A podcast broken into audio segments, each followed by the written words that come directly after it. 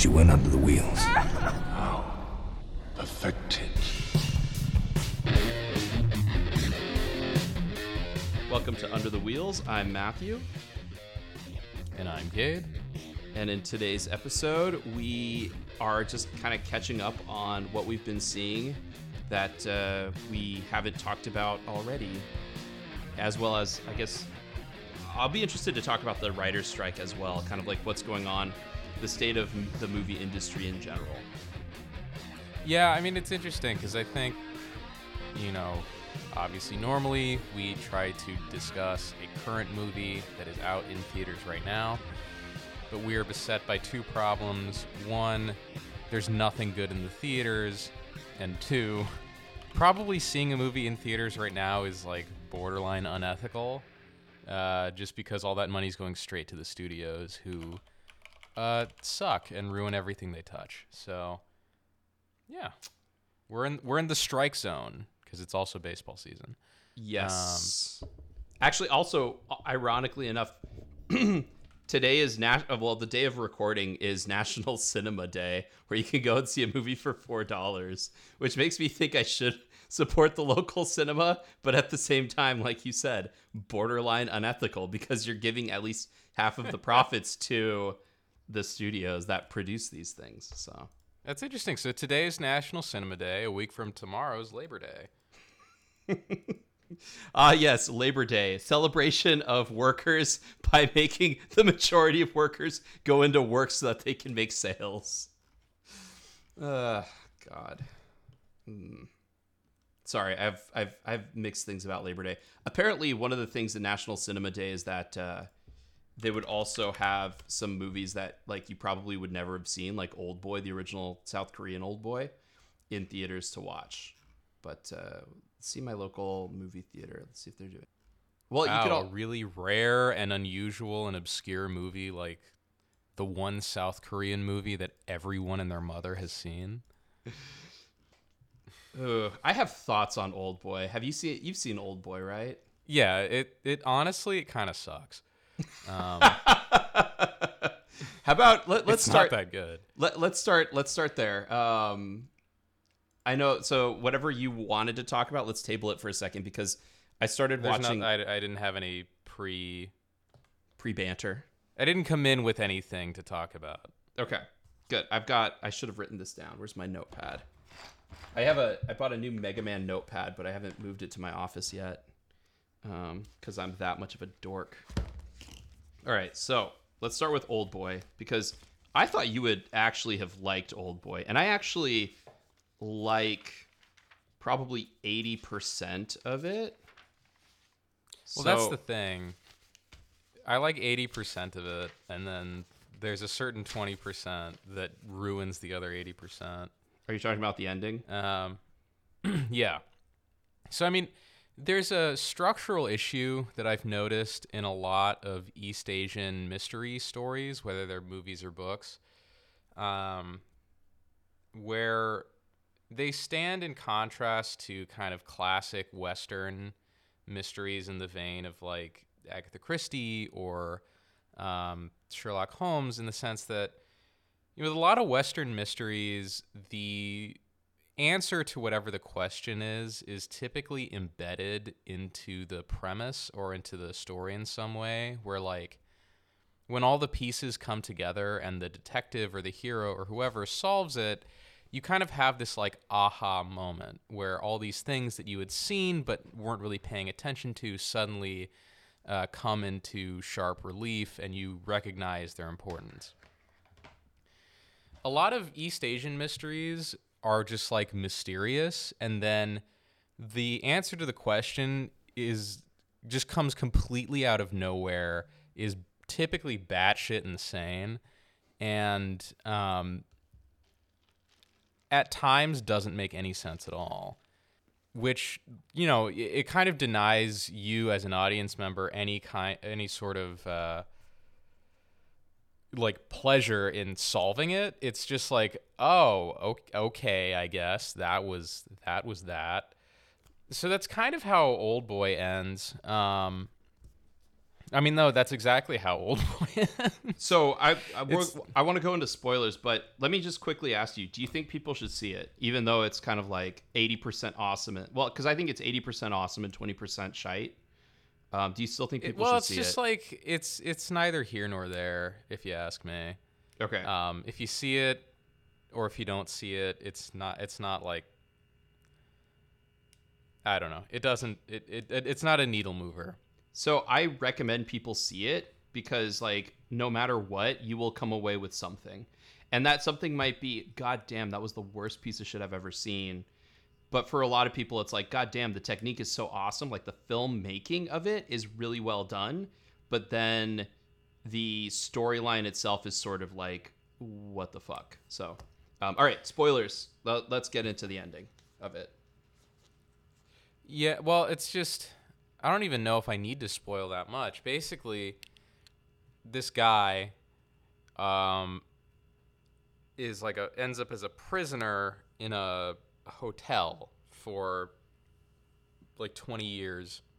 He gets out and wants revenge for whoever did this to him. And slowly discovers that like the guy who did this to him is some rich dude who is supposed to be his age but looks 20 years younger for some reason. because he is. but anyway, go on. In Which, real I don't life, he get. is. He's yeah. yeah, I- it's it's yeah. like, like it's one of many things that doesn't add up. So it's yeah, this guy who's 40 is like he's like, "Oh, why is this 20-year-old who's actually my age out to get me?" And then um like he has like a the main dude strikes up sort of a friendship with this uh she's like a bartender or a restaurant worker or something. And they help each other solve the mystery. Um, but like they're they don't solve anything. They don't figure out anything. They just end up kind of blundering into the rich guy's fancy apartment where he reveals why he did all this. And the reason why is just completely random. Like it comes out of nowhere. It has no setup. It has no bearing on the story whatsoever.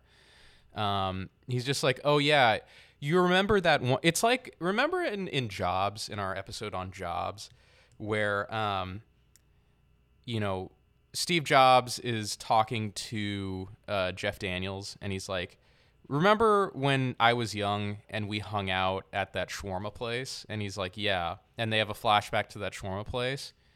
And he's like, plot twist: the the chef at the shawarma place was my dad. And and Jeff Daniels is like, what? That just completely blew my mind and flipped this entire movie on its head. Except no no one in the audience cares because we only found out about the shawarma place five seconds ago. So it has like it's had no time to build up any kind of meaning or relevance. Mm-hmm. That's like that's basically old boy. So like the rich guy is like, remember that thing that happened 30 years ago? And the audience is like, no. And the main guy is like, yeah. And they have a flashback to the thing.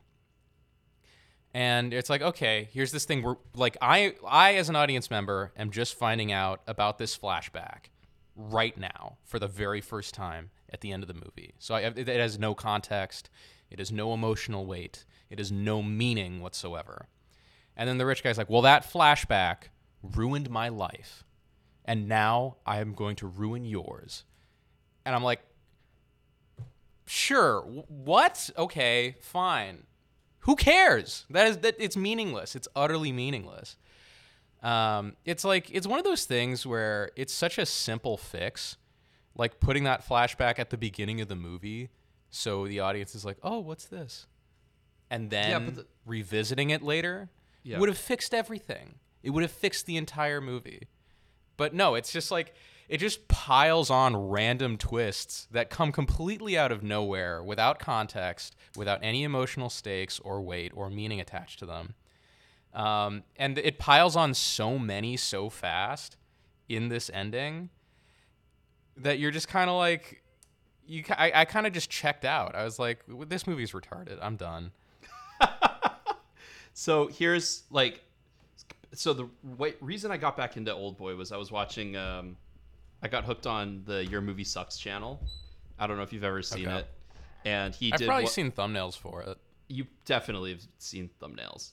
But he did an, a review of the modern, the American Old Boy remake, which is like utter trash and just really bad for a multitude of reasons. But in order to make his point, he went through the movie, the original Old Boy, like Chan Wook Park's Old Boy, or Park Chan Wook. I don't know how we're supposed to say it anymore because I get confused because um, I'm a dumb American. But um, like he was going through it systematically, and I was like, oh man, I, that's right. I remember this. This moment was so cool. Like he gets out of the box and he thinks he's on a field, but he's not on a field. He's actually on top of a building, and like the way they introduce Odaisu, where he's like a badass in the very beginning of the movie, and then he's like this dumb drunk idiot, and uh, he goes to prison, and he, he like you you're introduced to Odaisu, he goes to prison, and he's let out of prison within the first like 15 minutes of the movie, and I was like, fuck, that's right. Korean films really make it feel a lot longer than it actually is. They really stretch out time, but um, but every time I think about that movie, like the big twist is, um, the guy who's been torturing our main character has basically been torturing him because the main bad guy, um, just to spoil the whole thing, like used to have sex with his sister, and then the main character saw it, told his friend, and he told his friend not to tell anyone. But of course, like everyone's gonna say it. So then, like, I guess she started getting harassed, and so she went and she jumped off of a bridge, and like, um, the the bad guy like tried to save her to keep her from falling off of the bridge or whatever, and he failed in that. And so like ever since then, he's just been obsessed with like killing this guy or with like torturing um, the main character. And it all culminates in this reveal that like that person that our main character's been falling in love with was his was the was the main character's three year old daughter. And it's like but who's now you know like what 21 or whatever. And it's just like oh okay. So my problem with the movie i mean that's what it is. Like say okay. that No, the problem with Old Boy is that like all of that information is revealed at In the, the end of the movie, basically exactly as you just did it right now. Yes. Although I really, I, I actually, I like the flashback scene where he's back in school and he's like, he's like, you know, mopping up and he has to like find the information. All of that is is like revealed in a really cool way. Um, the whole idea of like why Odaisu can't just kill the guy outright is revealed in a really cool way um, all of this information is done cinematically in a way that's like, all right, this is awesome, this is cool. Um, but then, you know, all of the reveals come out, and you realize like the entire time, and I guess I just hate this in movies, but like the character has just basically never been a step ahead of the bad guy the whole time, and it's just maybe it's like a personal thing of mine, but like the main character just never really had agency. Maybe it's a comment on how like people who are terrible are predictable. Also, Odaisu, pretty terrible guy as well. Not like the best person ever. So like why am I rooting for him? I guess it allows me to sort of like emotionally sever that cord as soon as you realize it's just been like nothing but incest the movie. But um yeah, I it just like the how extreme it goes with some of the stuff like uh, like when he pulls out the dude's teeth or when he cuts off his own tongue like all of that's like pretty badass. When he when a guy gets killed with a CD um, it's like okay man yeah dude Korean movies they're super hardcore. Like you know the sex scenes like wow this is really like bonkers. Not really. It, it's worse in context I guess. But at the end of the day I was just like wow. The whole time the main character had no like agency to do anything he wanted because like hypnosis. Because like the bad guy was just a much more interesting cooler character than the main character because he just got outplayed is, every single though. time. Yeah. I liked the bad guy better than i liked the main character. I, it's I, like uh it's christopher nolan in reverse. All the exposition is at the end. All the ex and the good guy doesn't in fact win and they're and but it still has the same spinny top but in the wrong way where you're like you, you can't come to the conclusion that cobb is happy you just come to the conclusion like does he actually remember that that's his daughter so yeah it's the one best part of old boy is that hallway fight scene i don't care if you don't like that hallway fight scene gabe i love that hallway fight scene it's uh, okay i think it's, it's awesome mid. No, it's a it's amazing because it feels like a video game. and that's the only reason Have you played I C-. I was gonna say, have you played Sifu? No, I haven't. it has a hallway fight scene that is based. It's meant to, you know, be reminiscent of Old Boy, and it's way more fun than Old Boy. it's way more fun than watching Odaisu's big wig flop around as he tries to fight a bunch of guys. Um, Anyway, so yeah, everyone loves Old Boy, but that's not my favorite uh, Park film. Um, I actually really liked. I, we talked about this briefly, but I really liked Decision to Leave. I thought that was really good. Yeah, Um, that movie was really good. Did that have the same problem, like mystery problem, to you, where it was like, No, oh, Not really, because it um the the movie actually puts like it- it's more like a western mystery where it puts everything out there from the word go, so you do have those like aha moments when things come together. yeah, It's not like the entire story hinges on a character that you haven't seen until there's 10 minutes left. yes, except in the case Scene of his or- wife. anyway, um, no, I'm kidding. Well, it, or I should say, hinges on a character that you weren't even aware existed until the last ten minutes of the movie. Yeah. Did you ever see the movie Gilda with uh with um, Rita Hayworth? What? Gilda. It's an old like 1950s film noir. No. Okay. Decision to Leave kind of reminded me of like a modern version of Gilda. Obviously a lot bleaker, but okay. All right. Um anyway. yeah, no. Decision decision to leave. Well, cuz I okay. I was nervous cuz you had recommended it. And I saw it like, okay, cool. I could watch I was on a plane and they had it there, so I was like, all right, I'm going to watch it.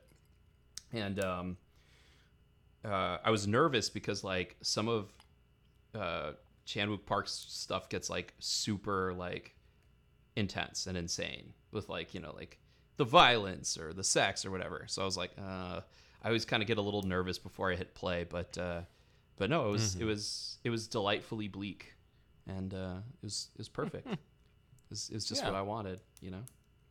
It was good. They kept me guessing until the end, and I was still wrong. So that was good. It's the the ending is the perfect uh, Alfred Hitchcock bomb moment, like the perfect Yeah. setup, audience knowledge, and and uh, character withholding knowledge moment. And I loved it, and I think about it a lot, probably too much. So When you say kept me guessing to the end and I was still wrong, I feel like if if that blurb appears in the trailer for any kind of movie, that movie's going to be really bad. yes, I agree. it is literally marketing. It's a marketing buzzword for we have nothing else to sell this movie on, and also it was made badly. I always think of Taking Lives because that's the one where it was like, and I've told you the, yeah, Taking Lives is the ultimate. It kept me guessing till the end, and I was still wrong. All right, so you also saw Ran, and you said something that surprised me. What did I say that surprised you? You said that it was Akira Kurosawa's best movie. Yeah, I, I stand by that, I think. All right, defend At least the- yourself. It's the best movie that I've seen. Okay, but you have. So, Um, what have you seen from him? I've seen uh, Yojimbo, Sanjuro, Seven Samurai, Rashomon. Well, those are the big ones. Throne of Um, Blood. I have not seen Throne of Blood. I have not seen The Hidden Fortress. Um. So yeah, I think it probably just those four plus Ron. Um.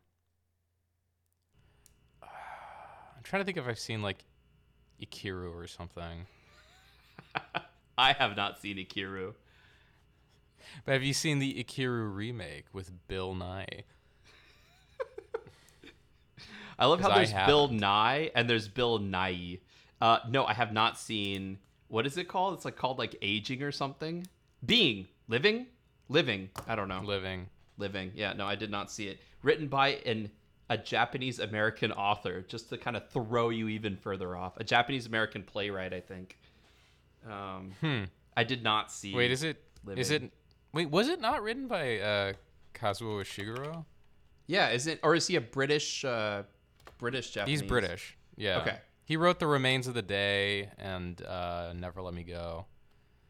Uh, which neither I've heard of both of them and haven't seen I don't think I've seen either of them. Never Let Me Go sounds familiar. Every time it sounds familiar. Weirdly, uh, weirdly enough, uh, as weird as this sentence sounds, Kazuo Ishiguro is probably the best writer to come out of England in the last 30 years. The best writer to come out of England in the last 30 years. That is a weird statement. Well, and again, he probably is like very British, but because his parents are Japanese, he has a very Japanese sounding name. It's like, okay, that's that's but that's that's like that's globalization in action, right? It's good. Never let me go. That's why I've heard of it. It is a it is a movie. Yeah. And this- so is The Remains of the Day. Screenplay by Alex Garland. Mm-hmm. Another guy who started off writing books. How old is Keira Knightley? I feel like she's okay. So she's 38. So she's roughly the same age as Andrew Garfield. She's younger than what the fuck? I thought Keira Knightley would be like way older than Andrew Garfield. She's just been around for so long. Okay, I'm sorry. I'm sorry. I'm sorry. Um, all right, back to Ron, which I always call Ron, and other people call Ran, and I don't care. I will always call it Ron until proven otherwise. um, all right.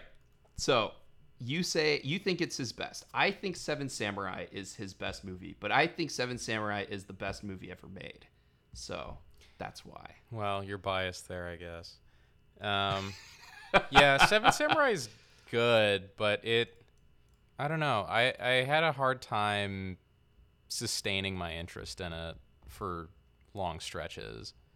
Really? Um, yeah, because it's like you you meet everyone. Like it starts off pretty slow, and then they go around gathering the samurai, which is cool, and then it slows down again, and there's just like a lot of arguing, and then there's a huge battle, which is cool, but not as like epic feeling as I think I wanted it to be, and then it ends.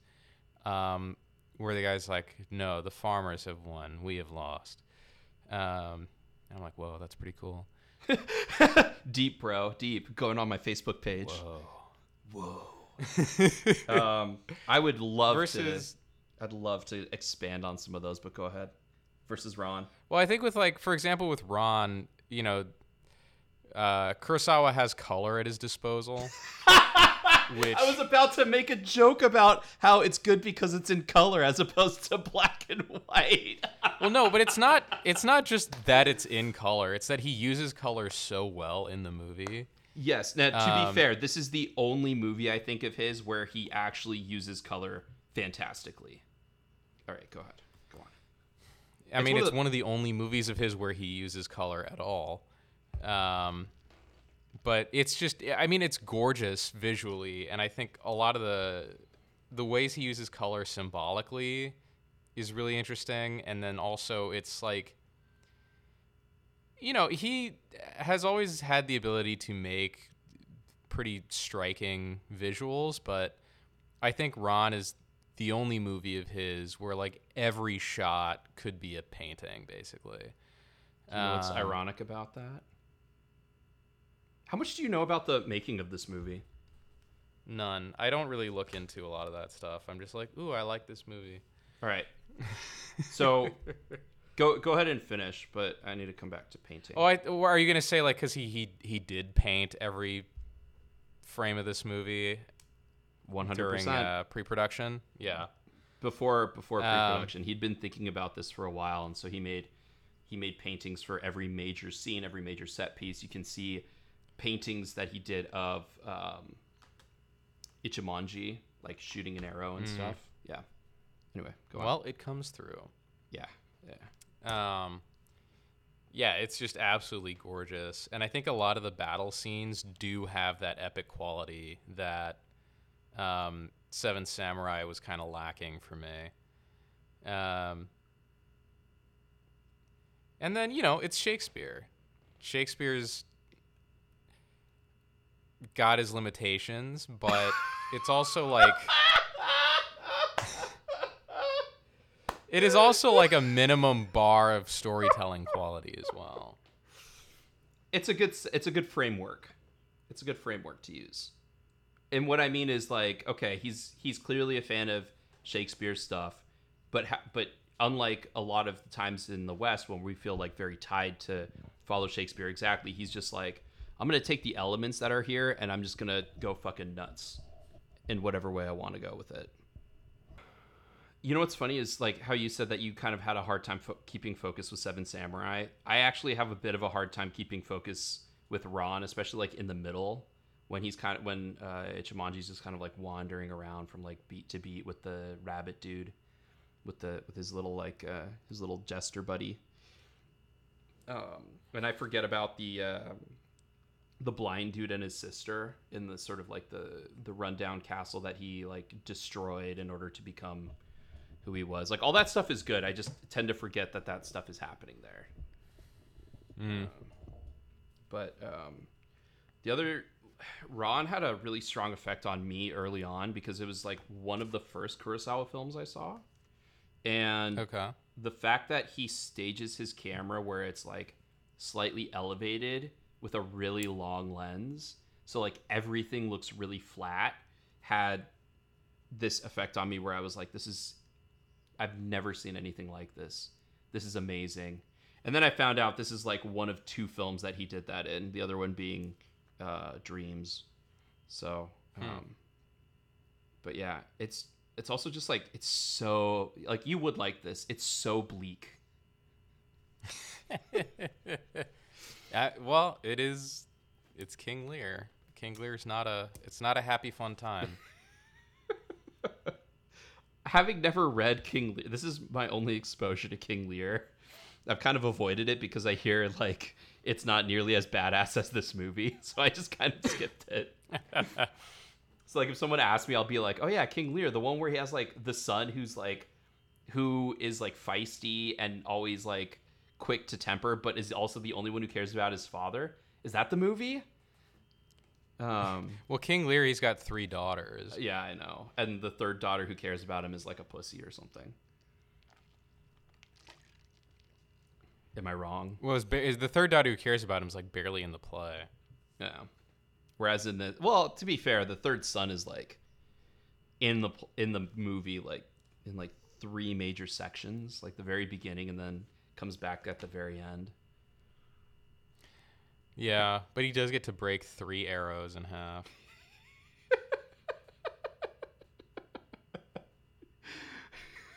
I thought it was such a good uh I thought it was such a good analogy at first. I was like, "Oh yeah, the three arrows, yeah, they're strong." And he comes and he breaks them and it's like, "Yeah, but that didn't matter. That's not that's that has nothing to do with like what ends up happening in the movie. He could have just left all the arrows there and like had a good metaphor that gets dismantled throughout the movie. Well, no, I think the point is it's like It doesn't matter. th- you can still break three arrows. You just need more force. Yeah, but that was it. But like that wasn't the thing. The thing was that all of the brothers, except for the youngest, betrayed. Like the two brothers betrayed each other constantly, and betrayed their father. Like that was. Mm-hmm. So that's what I mean by like the arrow analogy. Kind of is like, it's fun, but kind of lost on on the rest of the movie. It doesn't tie into the rest of the movie.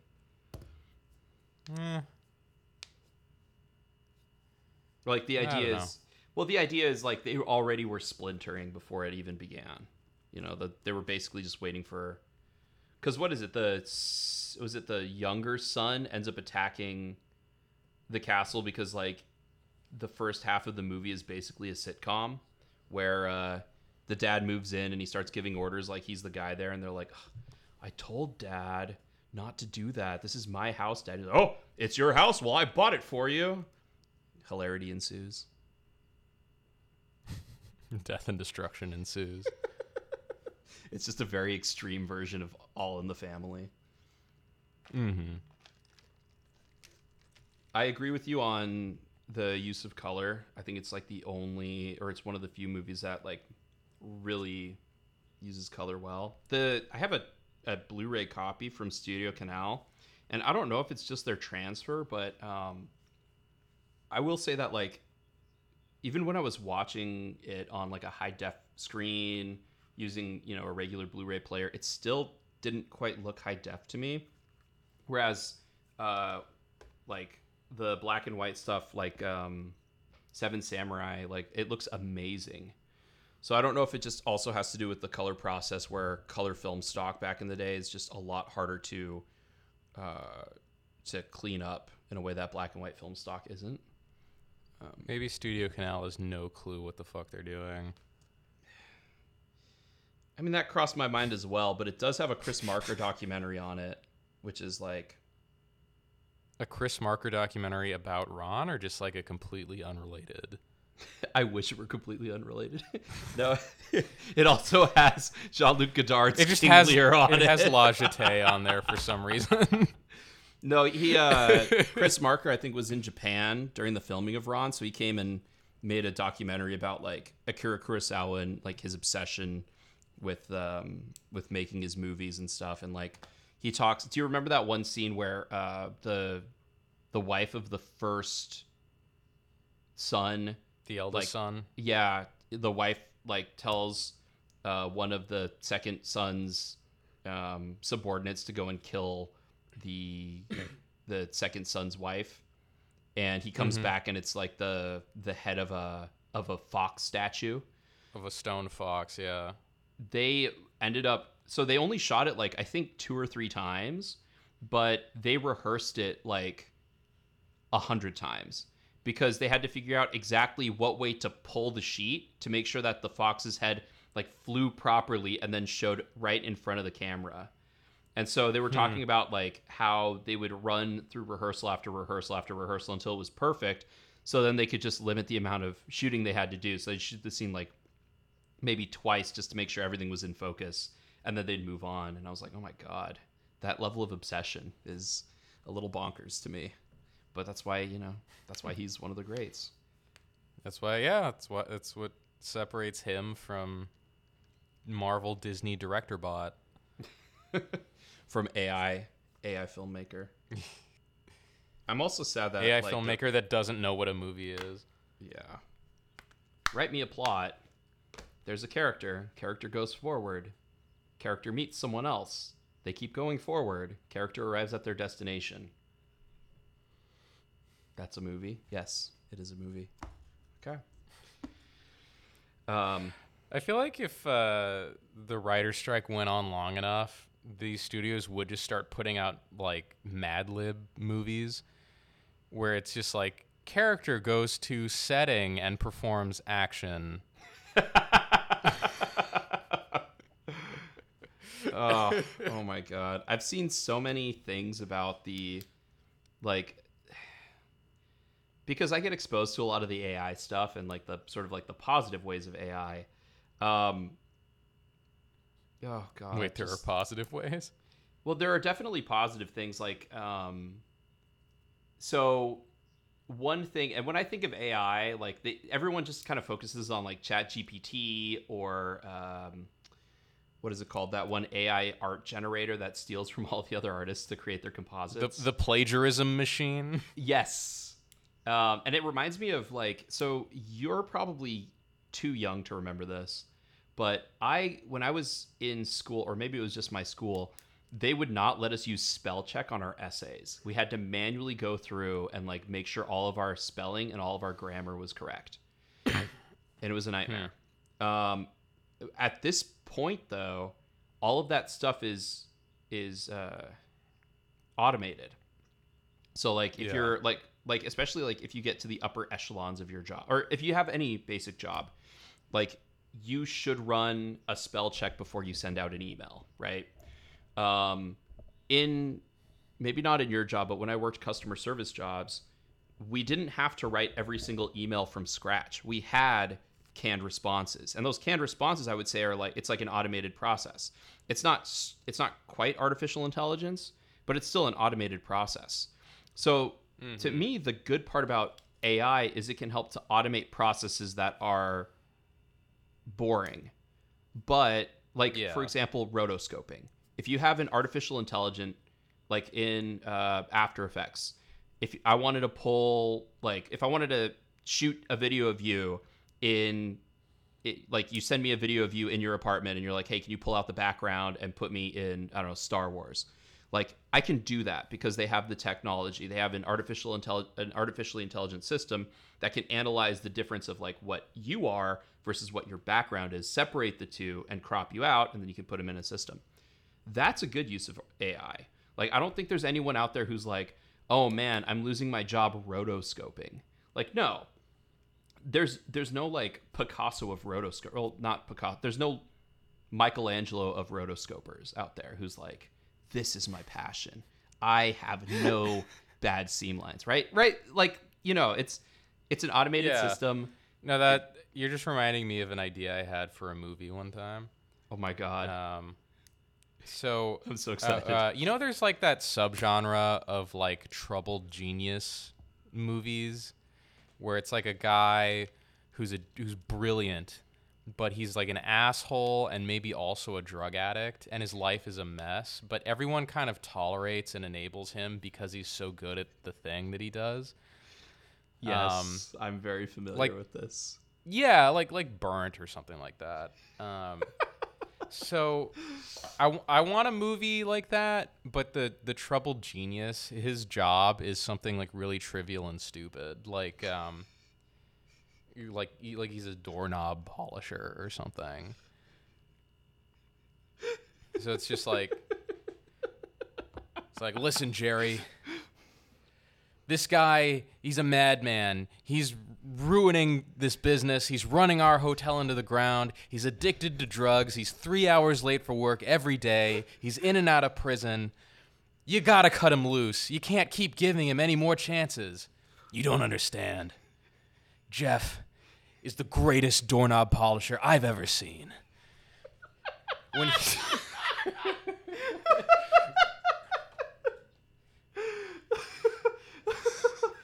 when he shines the door handles on our guest room doors, it's like art. It's like Michelangelo. This is like a It's hotel. better than Michelangelo. God damn it! It's like a hotel critic who's just like so anal. He's like, because whenever you talk about like polishing, I'm like, oh yeah, he gets all the oils off of the doorknob. No one can get the oils off of the doorknob like this guy. Okay, it's important. It's important not to have those oils on the doorknob. Like, oh my god.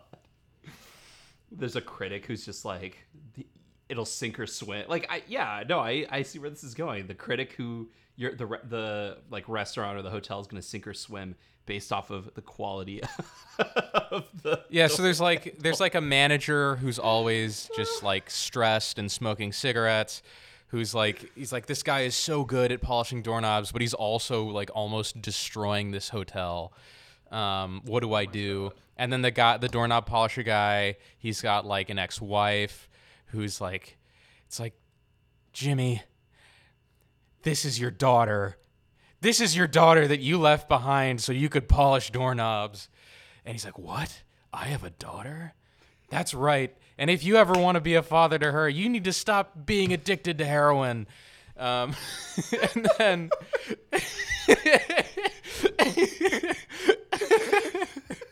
and then yeah, there's like there's like a hotel critic or something, or like a re- like a reviewer who's like, "Oh no, so and so hotel critic is is coming in. Like he could make or break the reputation of our entire hotel."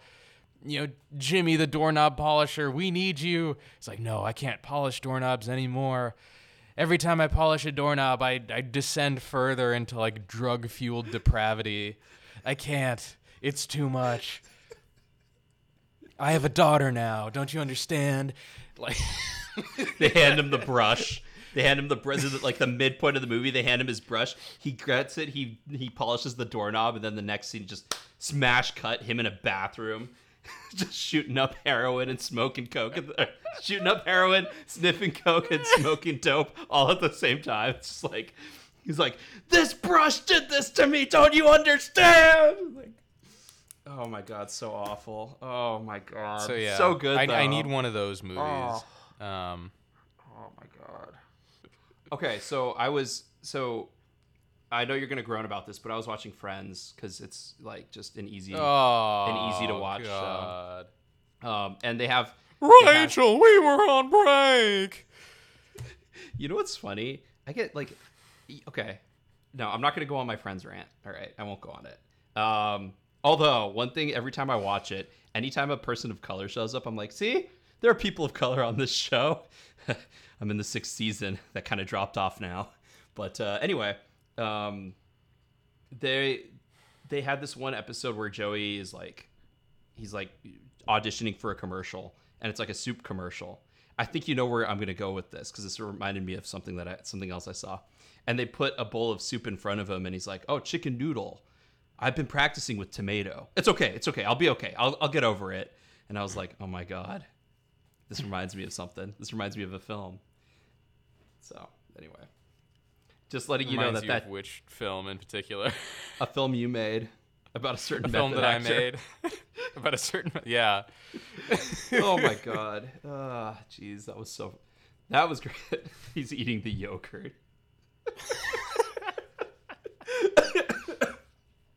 Oh. So anyway,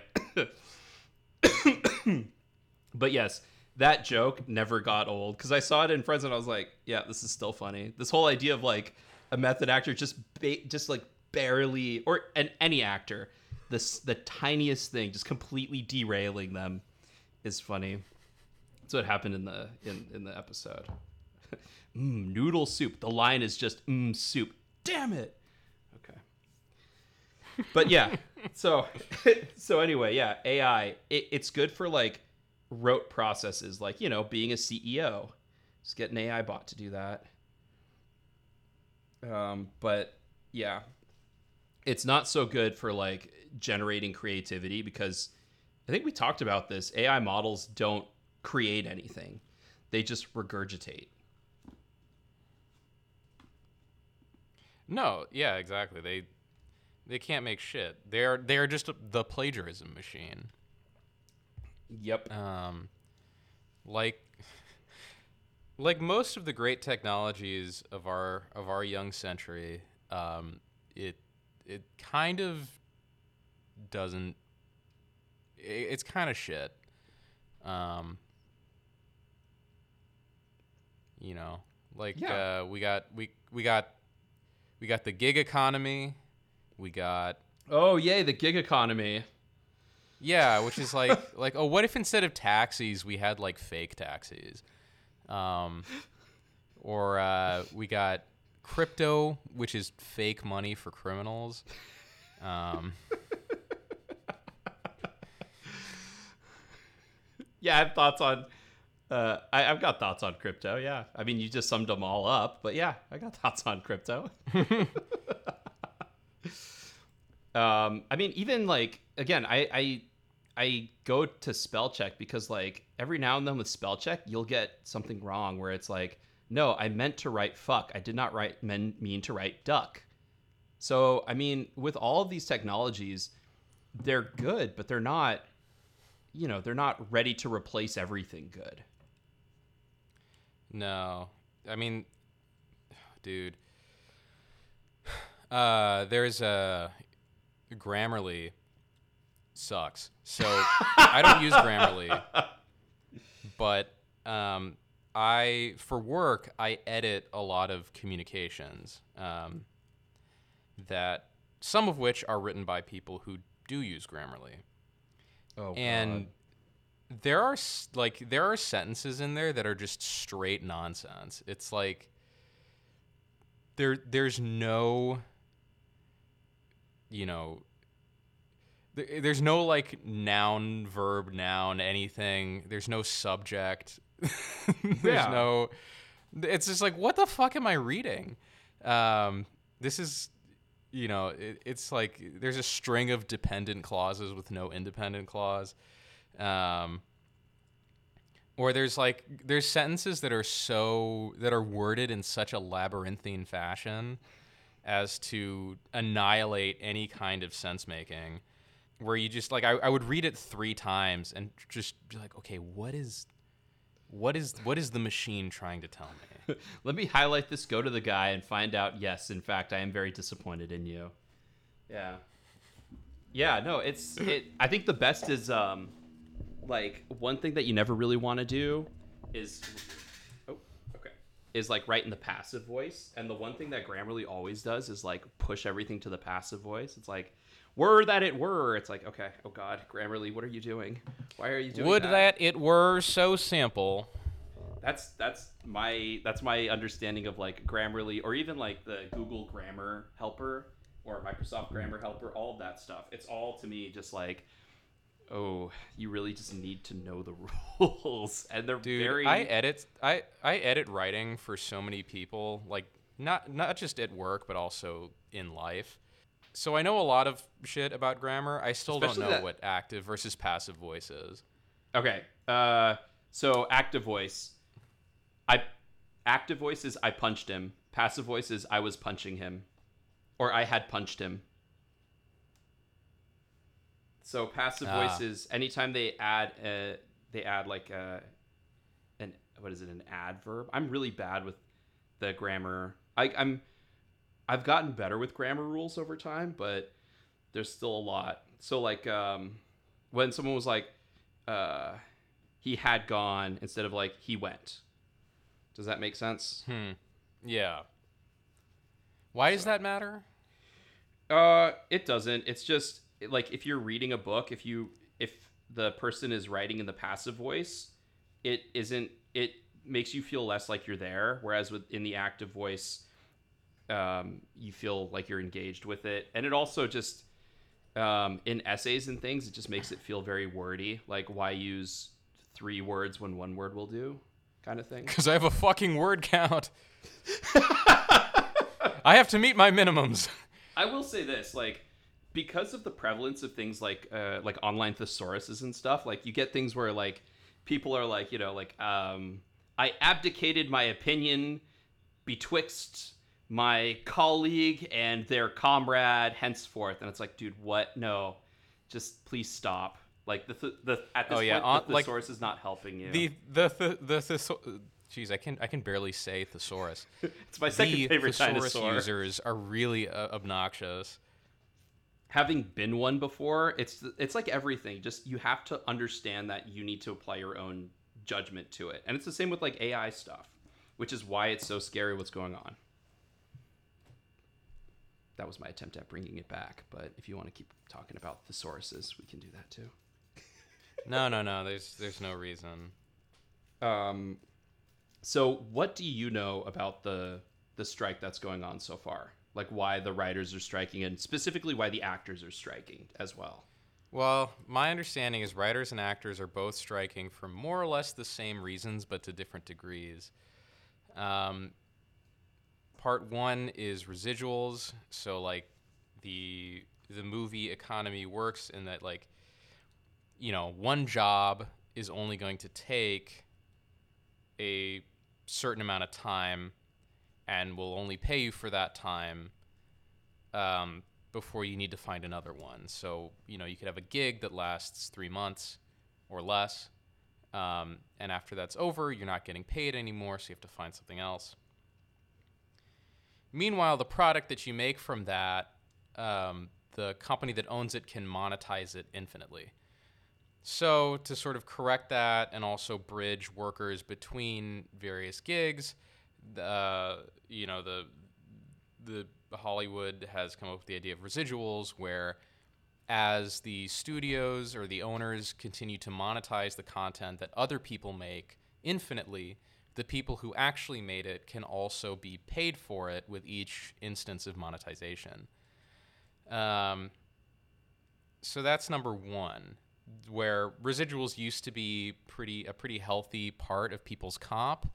It has sort of dried up in the way due to the way that streaming services um, operate. So Okay.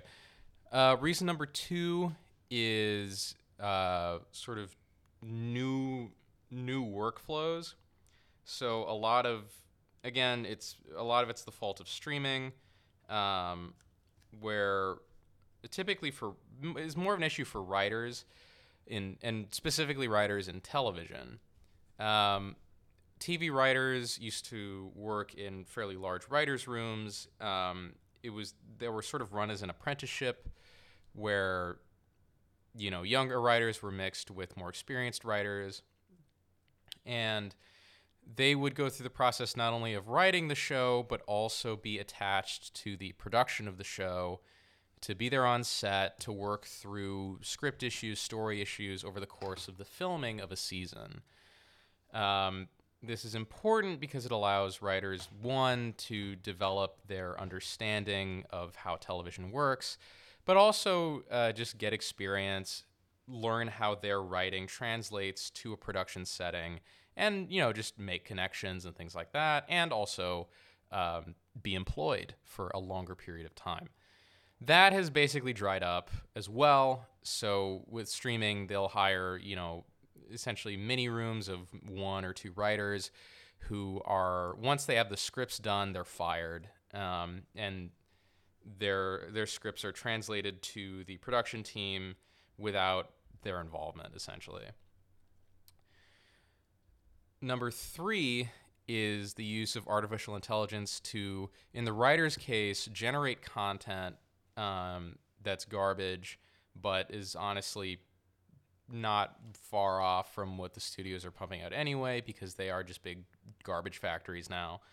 Um, and in the case of actors, the use of AI to capture and own their likenesses forever so that studio executives can make like really graphic uh, deep fake pornography of background extras among other things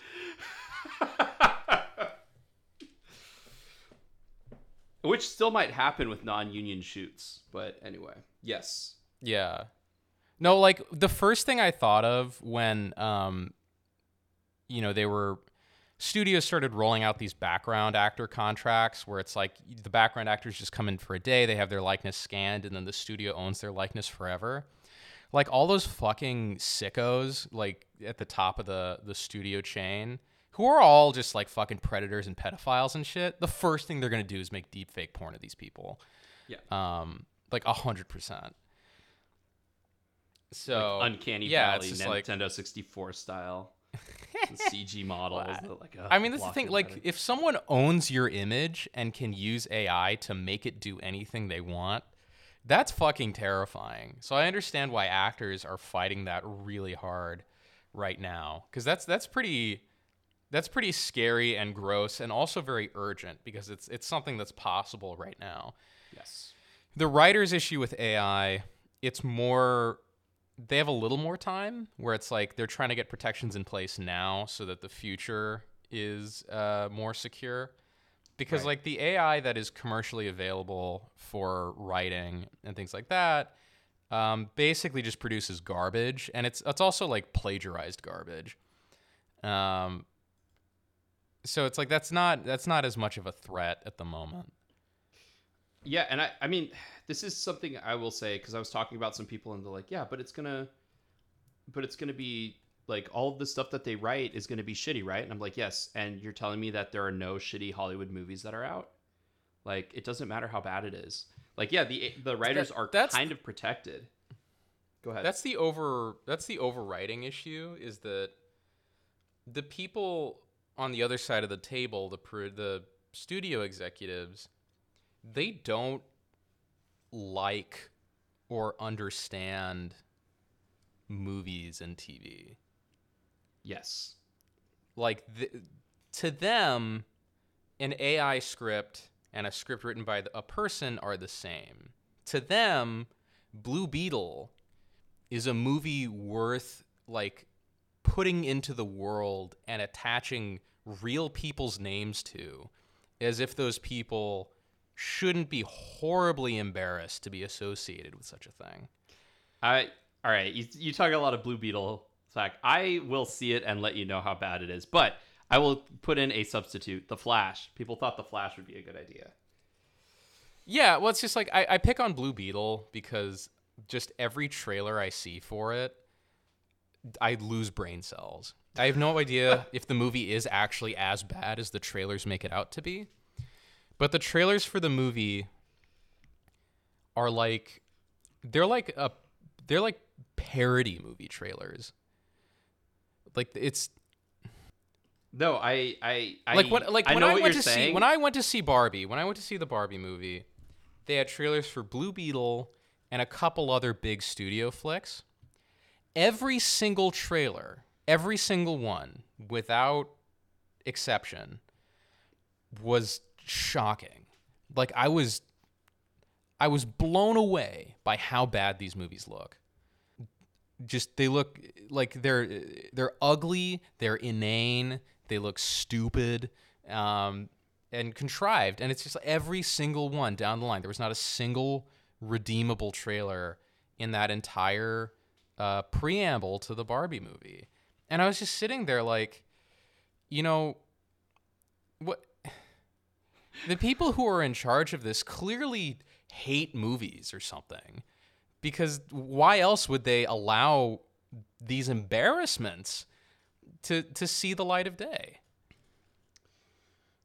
Yeah, because they sell, or they think they sell, because they sold ten years ago, and therefore they'll still be a viable. no they don't Today. these movies didn't exist 10 years ago No, but the idea behind them, right? Like, oh, there's a big monster that worked back in the '90s. It'll work now, aka the Meg. Which I, you know, we went into last time about how it's just a movie for to get Chinese people or people from China in to see movies.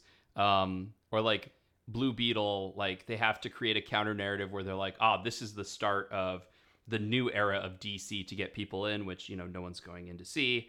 Um, what else did they show? What other trailers did you have? i don't remember it was just like It's like an- I know Wish is coming out and it's like, oh, it's another. Oh, what worked for Disney back in the day? Oh, uh, princesses, uh, corrupt kingdom, um, uh, CG animation.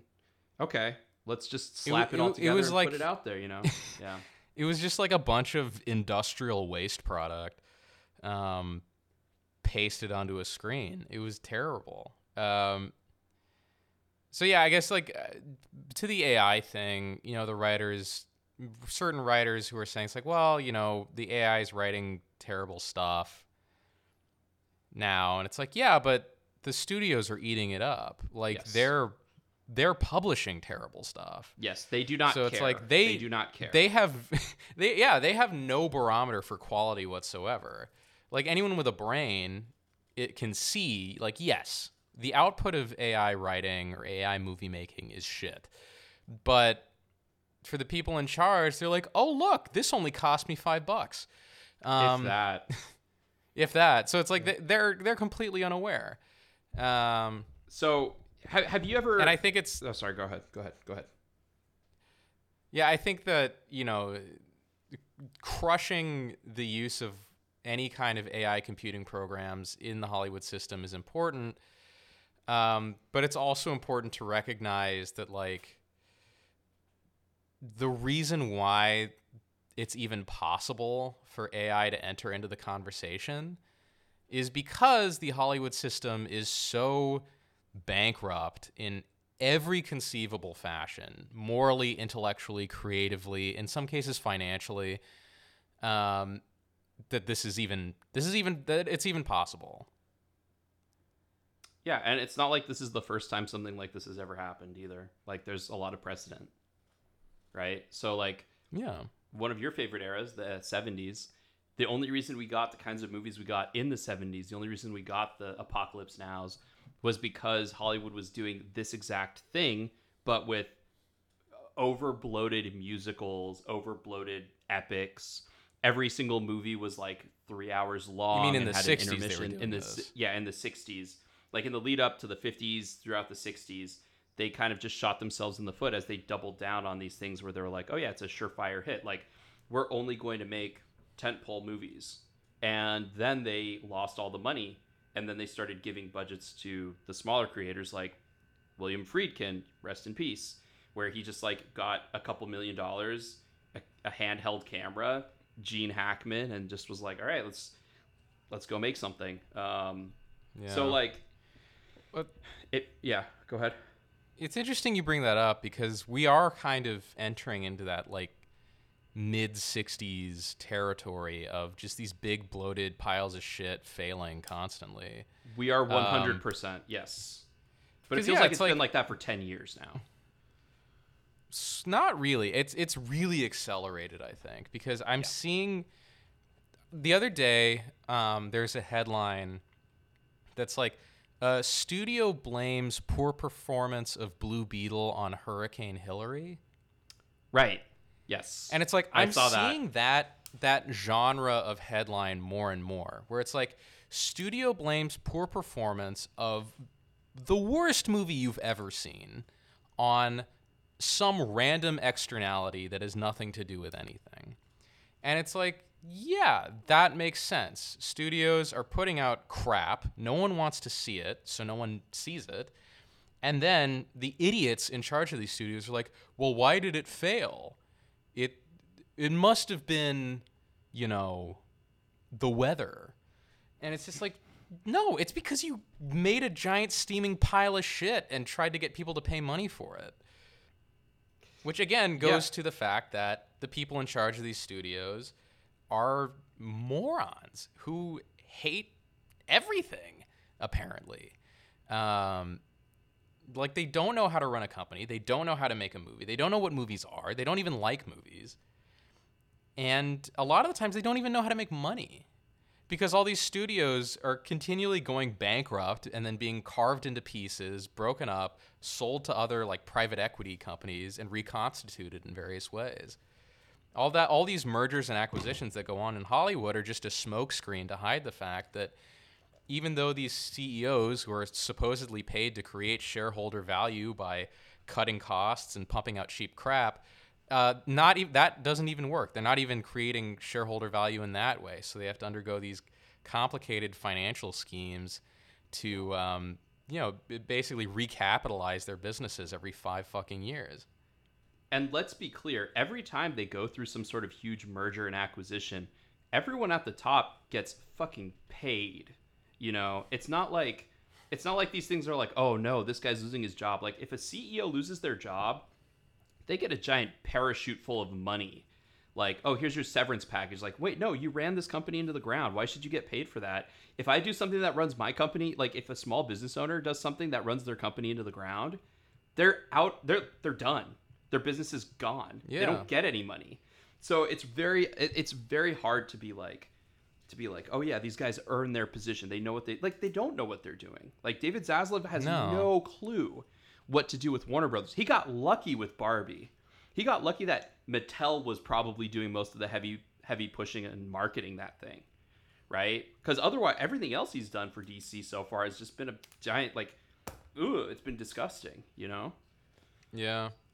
Well, that's the thing, man. It's just like no one has any idea what they're doing, and but because these businesses are so big, and because they occupy such a important place in like the American and even global cultural consciousness, you know, anytime they're like on the way to bankruptcy, they have just this infinite recapitalization button that they can always hit when they need it. So that you know you do some weird M&A deal where some branch gets sold off, a new one gets added, things get carved up and re and put back together in different ways, and the whole time the the business gets injected with uh, you know a brand new capital stack, brand new debt, brand new equity, and everyone gets paid for just a little bit longer. Yeah, and it's crazy because it doesn't. It's like, in some ways, the film business, as long as it keeps finding these avenues of people to help float them, it will never go out of business. Because like back in the, I would say back in the '90s, but probably earlier than that, probably all the way back to the '50s, they had giant uh, manufacturing companies funding them. Right. That's why we have soap operas because the advertisers for whoever was making soap would pay the company would pay the writers to incorporate their brand into the episode so that women would buy it because in the 50s that's who was watching soap operas and so instead of like manufacturing companies now the conglomerates are made up of like tech companies so there's always going to be a vein to mine like eventually it'll be you know like the oligarchs in russia and dubai and stuff like that which is also like that sony the reason why columbia pictures is owned by sony is because japan started getting really rich and the guy who was the head of sony was obsessed with movies so he bought he bought uh, stock in it, and it's just. I, I I always think of Bob Chapek like I know you hate Bob Iger. I think Bob Iger, out of all of the CEOs, he's probably the best at running the company for the 10 years, for the 12 years he was doing it. But like Bob Chapek just shows that like if you get if you know enough people, you can literally fail upwards. And then you can Mhm. it's like the it's like at the end of Frost Nixon when it's like, "Oh yeah, you know, President Nixon." It's like, "Uh, he really got a coming to with the way that Frost interrogated him." And it's like, "No, Nixon was fine. He never went to jail. He still had a ton of money. He had Secret Service detail until he died." Like it, he didn't care what public opinion was about him. He probably was honored when he died. And it's like, dude, talk about failing upwards. Like Bob Chapek's going to be fine. Like Bob Iger, like he's going to be fine. You know, Michael Eisner, he almost ran Disney into the ground with his stupid meddling. So, um, yeah, I just like uh, Zaslav's going to be. He's going to make a ton of money because he's going to just start cutting jobs because it doesn't matter if you cut the below the line guys, which is another reason why it's important to strike. Like we talked about residuals, right? I was going to come back to this. Um, Mm-hmm. the streaming residual thing the last time they they they went on strike was because of dvd box set sales do you remember that Yeah, well, it's, it's like the with every new form of distribution that Hollywood develops, they're gonna try and protect it from having to pay any kind of residuals because they want pure profit. Um, so it's it's it's on the workers, writers, actors, and anybody else to strike and make sure that no, like this new distribution system also has to pay residuals at the same rate as every other form of distribution. You can't like, you know, cheat your way out of this. And it's it's fascinating to me because like writers when it comes to streaming rights writers get so little money uh, the actors get so little money on residuals and at first you're like oh well that's why the streaming costs are so low except that all of these companies like netflix took all of that money all of the subscribers they got and they then invested it in stuff that now they're like, oh, we have to raise rates because we overextended ourselves. And they didn't even overextend it to writers.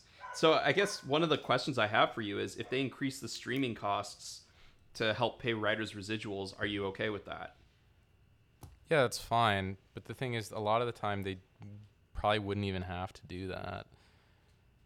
Yeah. Or they should Netflix might have to just because of their their business structure for so long was that they would um they basically weren't profitable. Everything went into growth.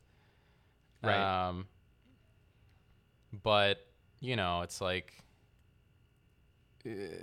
Well, that's the other thing. Isn't Amazon still like it's still in like its growth phase? It still makes um it's still like every year it's always under what it it always needs another investment, but it's seen as high and what's his name Bezos is like a ton of money, but as a company aren't they like constantly under?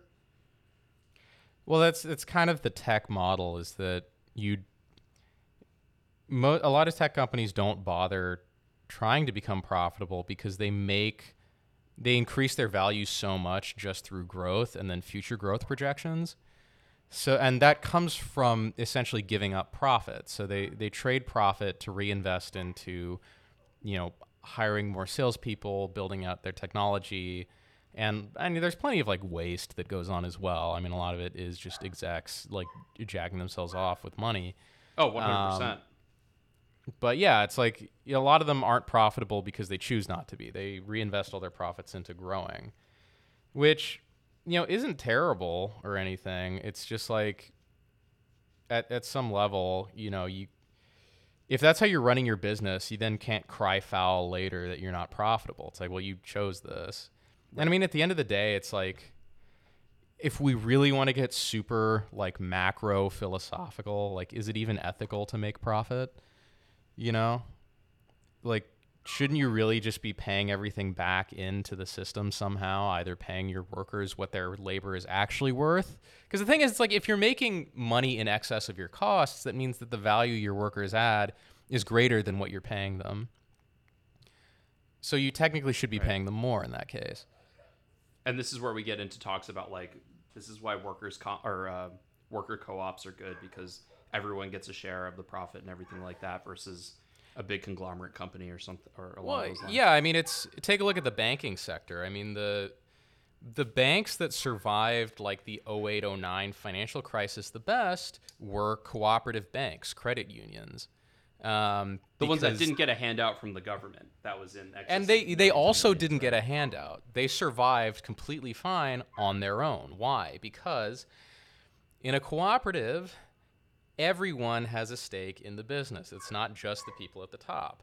As a result, everyone's incentivized to make sure the business runs well and continues to run well instead of you know just creating a giant pyramid scheme or money laundering scam to just funnel money up to a couple people and then let the business collapse while those people run away. So, at- Um, as far as the philosophical argument on profits, because I'm still kind of like, I still kind of get a little wonky on where I stand, and we can always cut this if you're not, if you don't want to have this on there. But um, as far as profits go, though, isn't the idea that like you do want to make some sort of a profit? Like, let's say you're a small business and you make a small profit based off of your workers, based off of what your workers do, even though you're not fully investing in them. You're putting it back into the business, like the profits go back into the business to help them grow bigger. Isn't that the general idea of what's supposed to happen? It's what's supposed to happen. It's either the pro like you make a little bit of extra profit so you're not going under. Right.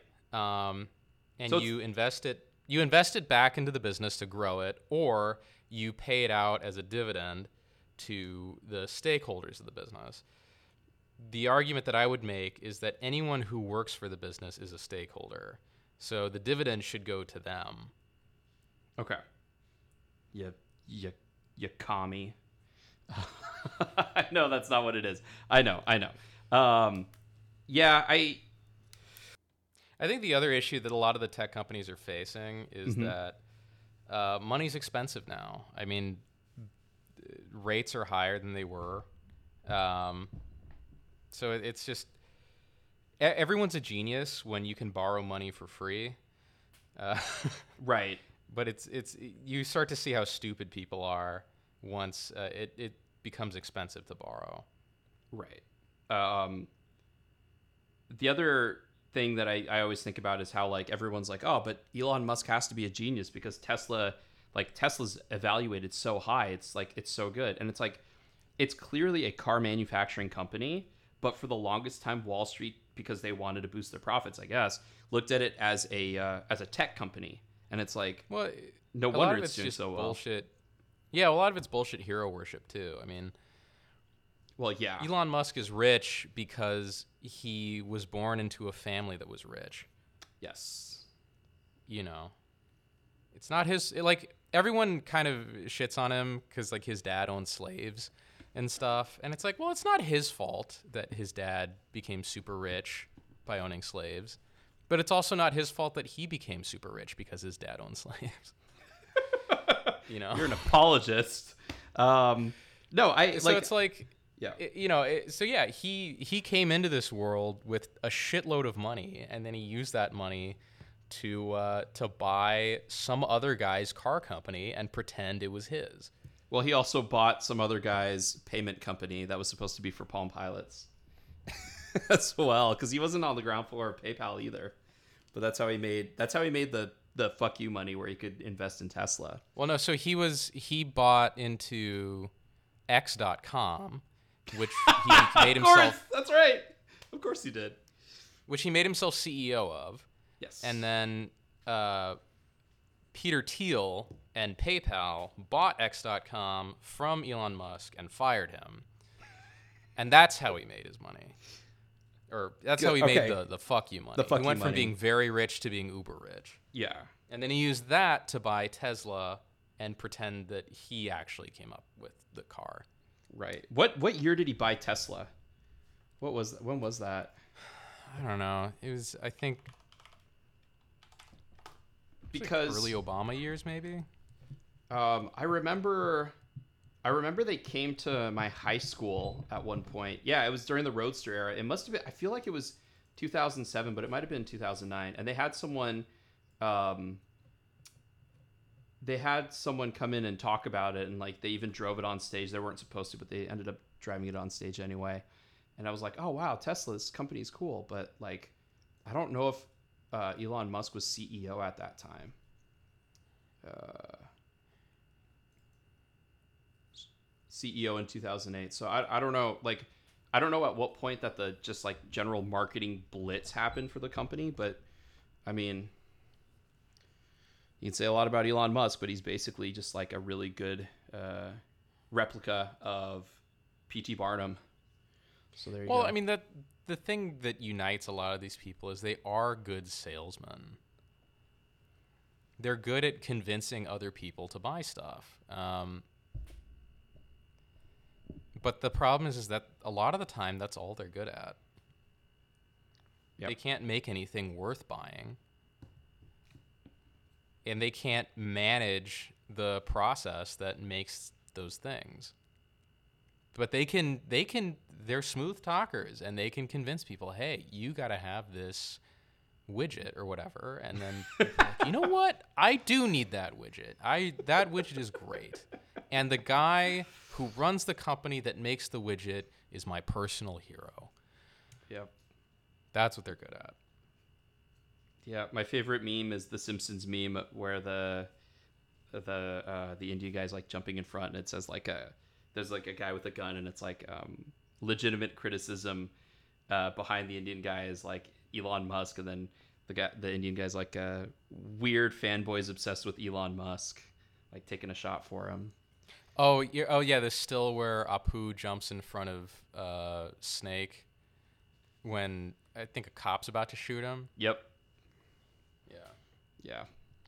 Um, so just to kind of like wrap up the AI stuff, because we talked about residual. So yes, the residual thing is a big deal because, like you said, a lot of people are able to survive off of it, especially like they talk about in lean years. What's her name? Mandy Moore has kind of like been out in front where she's like, if I didn't have residuals, I like, I don't know what I would have done because it was just really hard for me to get a job. Um, that's the way it is for a lot of actors, and it you can say like, well, that's not fair. Like you know, um, actors like they're they're make believe they're they're playing for fun, but the actors who need the residuals to help live are the ones who are not making millions of dollars.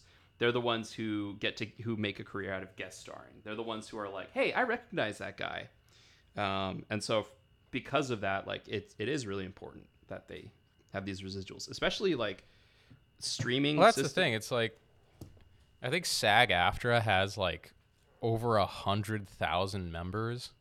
Oh yeah.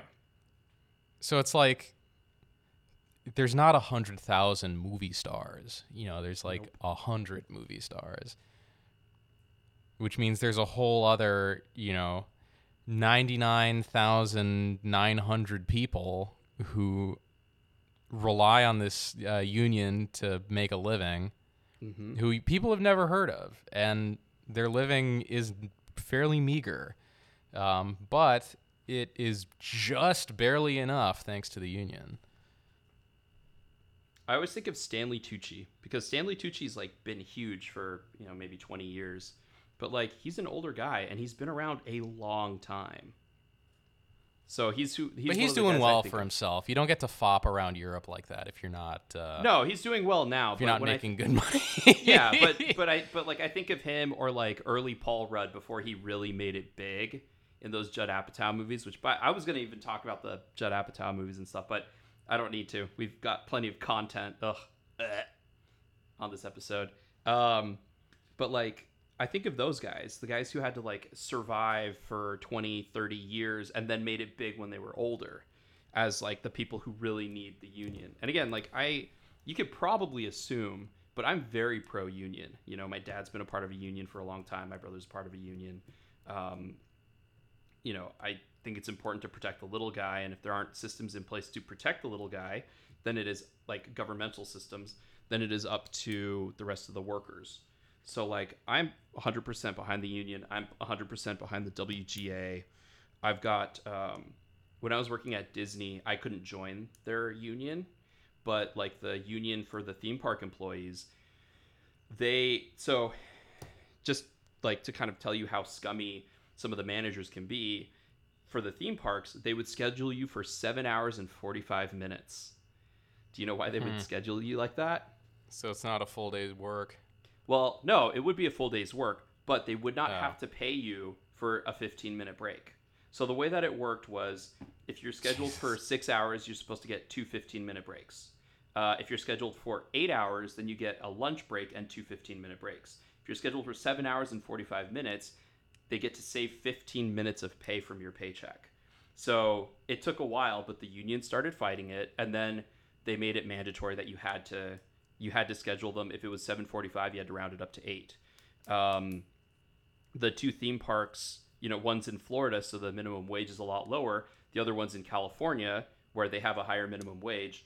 The union in Florida fought to make sure that all employees got paid the same wage as the California workers and it basically just like shot everyone's uh, standard of living at the Walt Disney, like at Walt Disney World, into like a decent middle class living in Florida. So That's so funny. I know. Oh, it was so great when I found out because like the college program in California paid like 15 and the college program in Florida paid 750.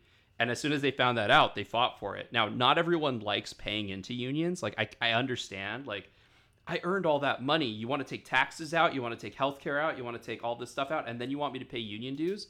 But like, I know people. You get- wouldn't have earned that money if it wasn't for the union. Yeah, the you wouldn't have. Yeah, not only that, but like, um, the union. I think people get kind of mad because like there are people who pay into union dues. Like in Florida, they would pay into union, and there were a bunch of people who didn't want to pay into the union, and they still got the benefits.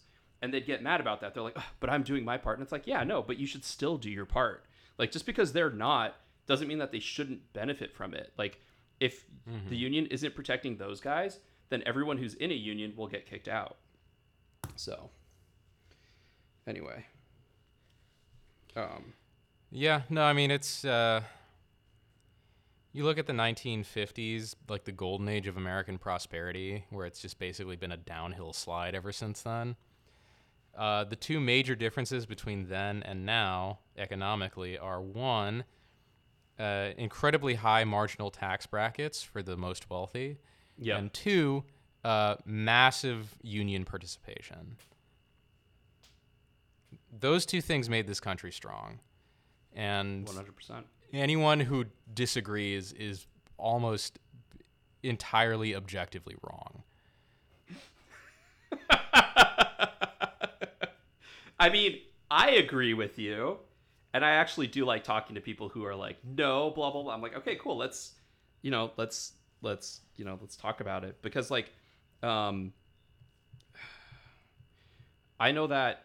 So I I know that unions get a bad rap, and obviously it's because they're the people who are at the very top don't want unions forming. There's a whole there's a whole like job market that is all about bashing unions and breaking up unions. It's bonkers. But I've been in an area where I wasn't protected by a union, and I've seen an equivalent area that was protected by a union, and it's insane some of the smaller things. It's nice having a strong teachers union just because, like, on a general sense, it means that teachers get paid more. Um, you know, teachers have certain rights, but like at the same time, as strong as the teachers union is, it's clearly not strong enough if we're not getting like better wages, if we're not getting compensated for overwork, et cetera, et cetera, et cetera. But I'll I still support it 100. percent Oh yeah. Well, it's like I mean, there's it's an ongoing scheme in the United States to uh, degrade and destroy public education so that the entire system can be privatized and schools can be turned into essentially like job training programs for Just like the, next post generation office. of, of drones. Yep. Um, so yeah, I mean it's the the government and people, corporate interests who have an interest in education have been trying to do this for a very long time. And they continue to try and do this, and basically the only thing standing in their way is really the teachers' unions. I, I think it's the teachers unions, but also like for example, for all of the faults of Governor Kemp, he is extremely nice about giving teachers a lot of money. So that's been I'm like, man, I don't like all your policies, but I appreciate the fact that you keep giving teachers like just thousands and thousands of dollars every year. Just like, please stay. We need people to educate our kids. It's like this is in Georgia, man. It's like, That's one thing. That's one thing Florida's gonna have to figure out yeah. is who's gonna who's gonna teach the kids if all the teachers are like, "Fuck this, I'm out." yeah, what's gonna happen is uh, they're just gonna keep relying on old New York Jews to come down to Florida and save the state. They'll just cycle them out. They're dude. just gonna make schools into like jails for children. They're gonna put them on the. It's uh, you know, it's just like how all of those motel owners have basically become landlords. They're gonna do the same thing except for kids. They're just gonna start like the kids who are local to Florida. They're not even gonna have them go to schools. They're just gonna like, yeah, you're gonna work, and then we're just gonna rely on like the rich northern people, the rich northerners to come down, and then we're gonna just blast Fox News at them so that all of their sort of like normal thinking is corrupted over and over and you know they got it working. It's you know the system is perfect except for that damn disney world in the middle and hires all of the all of the regular people. All the mental clarity that is brought about by cold weather gets drowned out by just swamp humidity. swamp humidity fear of alligators and like perfectly manicured lawns in your giant subdivisions.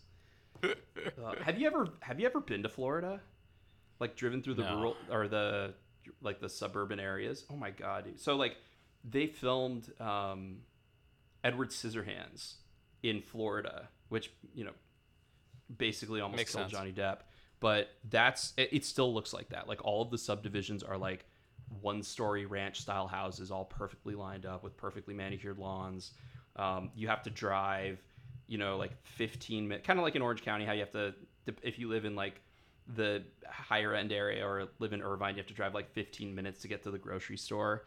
It's like that for everything Dude, there. I, I fucking hate that shit. I can I my grocery store is five minutes away. I can't imagine driving fifteen to just like get a fucking lemon or something. damn it. I can't believe i forgot my salt. Ugh, let me get in the car. I can finish my podcast yeah no that was yeah it was a i had a friend who lived in uh, in an area down there and it was just like anytime we'd have to go to the grocery store i was like all right I, actually even where i live now i have to drive five minutes to get out of my my current subdivision. It's like jesus christ. And after Jesus that i still have to drive like five minutes to get to the grocery store. So yay suburb. I actually like the suburbs but um but Like, they have their their their pluses for sure, but it's just like there there are some suburbs that are just out of control. Like Yeah. they're unlivable. Um, you know, I think I think lots of little suburbs are better than like just these huge tracts that you see sometimes. I, I always feel like it's a hard balance because like I agree my where I grew up you know if I wanted to I could walk to the grocery store and pick up groceries and stuff. And like that reminds me of the city. It was a smaller area small town. It's since been just destroyed by Silicon Valley. But then there's other things. It's like it's there's a certain limit of like okay it's fine driving here but man is it nice when you can just walk to a, a convenience store to get what you need. Like that's one thing that that's nice about city living. The not nice thing, very limited space. Yep. So, um, Limited space and that fucking dog that lives downstairs. it was up yelping at like 7 a.m. It's like, dude, it's the goddamn weekend. I am trying to sleep in. oh no, he was trying to. He, I heard him. I heard him just recently. Fucking. Oh yeah, no, it's been. I don't know what's been going on this morning, but it's like at 30 minute or 45 minute intervals, he will go outside and start playing with like the hose in the backyard and Oh, yelping God. for 15 minutes, and I'm just like, fuck, dude, can't you just do this like once a day in the afternoon to get it out of your system? Why does it have to be every 45 minutes? I bet he's got a, a problem where he's like going in the house, and so they're like, okay, we gotta we gotta regulate this. Like anytime he looks like he's got to go outside, we gotta let him out. Okay. I'm not saying that I have personal experience with that, but uh, I have personal experience with that, and it gets to the point where it's just like it's easier to let him out so that he doesn't piss all over the carpet. So Who knows? I think we hit everything about the WGA and the SAG-AFTRA strike, right? Did we miss Yeah, anything? I mean, hopefully they win. Um, we're So- probably like this year's already been kind of a weak year for movies, and now that this is going on, it's almost certain that it's just. I'm gonna call it un- like unless unless Killers of the Flower Moon is amazing, Infinity Pool is probably the best movie that's come out this year.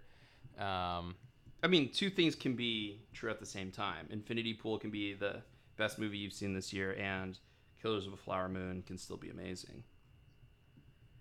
Well, Infinity Pool's really good, but it's not like amazing. Oh. I mean, let's see. What was my like John? I it's weird because like this year, I, I was going to talk about this.